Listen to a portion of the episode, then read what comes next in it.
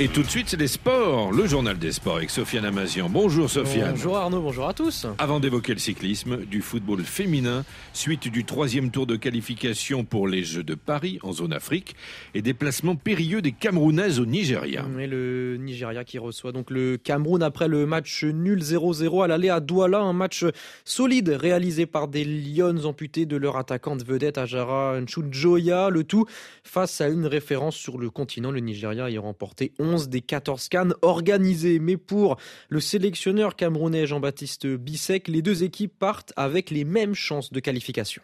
Oui, c'est vrai qu'on a fait match nul. C'est deux nations qui se respectent. Donc, on, s'est préparé en conséquence. En plus, ça va rester un match de football. Je pense pas que ça va être un avantage. C'est vrai que le Nigeria est à domicile. Mais nous aussi, nous étions à domicile on n'a pas pu prendre l'avantage. Donc c'est pour ça que je vous ai dit ces deux grandes nations, que maintenant quand on regarde ces grandes nations la jouer, on ne peut plus dire que l'avantage c'est jouer chez soi, parce que c'est le football, c'est un match qui va se jouer. On vient étant serein que en face, on va jouer une grande équipe. Comme c'est une compétition, on se prépare et on sait que éventuellement tout peut arriver. Et Nigeria Cameroun, coup d'envoi 15 heures temps universel. Du football masculin, le Stade Malien s'est qualifié hier pour les quarts de finale de la Coupe de la Confédération. Mission accomplie pour le club club de Bamako, une victoire et la route vers les quarts de finale se dégageait. C'est chose faite sur un score étriqué, certains zéro avec euh, un but de Lassine Kouma à la dernière minute de jeu avec 10 unités au compteur. Le stade malien verra les quarts de finale, ce qui ne sera pas le cas du sort de Guinée dans la poule B,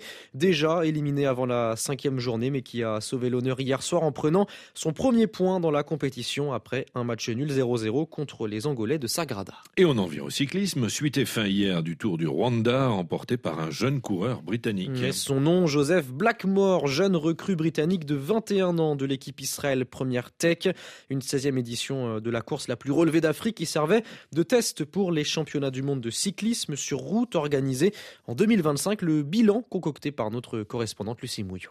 Pour le maillot jaune Joseph Blackmore, le Tour du Rwanda 2024 est un premier repérage sur les routes de la capitale rwandaise et les redoutés murs et monts de Kigali en vue des championnats du monde de septembre 2025. La ville est incroyable et les routes sont très dures ici pour un circuit. Les championnats du monde seront très difficiles ici, c'est juste de la survie. Il faut toujours être bien positionné, il y a beaucoup de virages serrés de montées très raides, oui, très difficiles. Des championnats du monde pour la première fois organisés sur le continent africain, une fierté pour les coureurs de l'équipe rwandaise, prêts à porter haut les couleurs de leur pays, comme Didier Mounianeza. C'est un plaisir d'accueillir les championnats du monde, mais pour l'équipe du Rwanda, nous devons faire plus. Nous devons réussir à terminer la course. Notre objectif, c'est de terminer et d'avoir de bons résultats pour les championnats. Nous devons travailler nous devons travailler et pousser pour que les Rwandais soient fiers de nous. Objectif des coureurs, faire oublier les performances des championnats du monde de Glasgow de 2023, durant lesquels aucun cycliste rwandais n'a terminé le parcours de la course en ligne. Lucie Mouillot, Kigali, RFI. Et des mondiaux de cyclisme au Rwanda, Arnaud, qui se tiendront dans la capitale Kigali. Merci à vous, Sofiane Amazian. Vous revenez dans une demi-heure pour nous parler foot et rugby.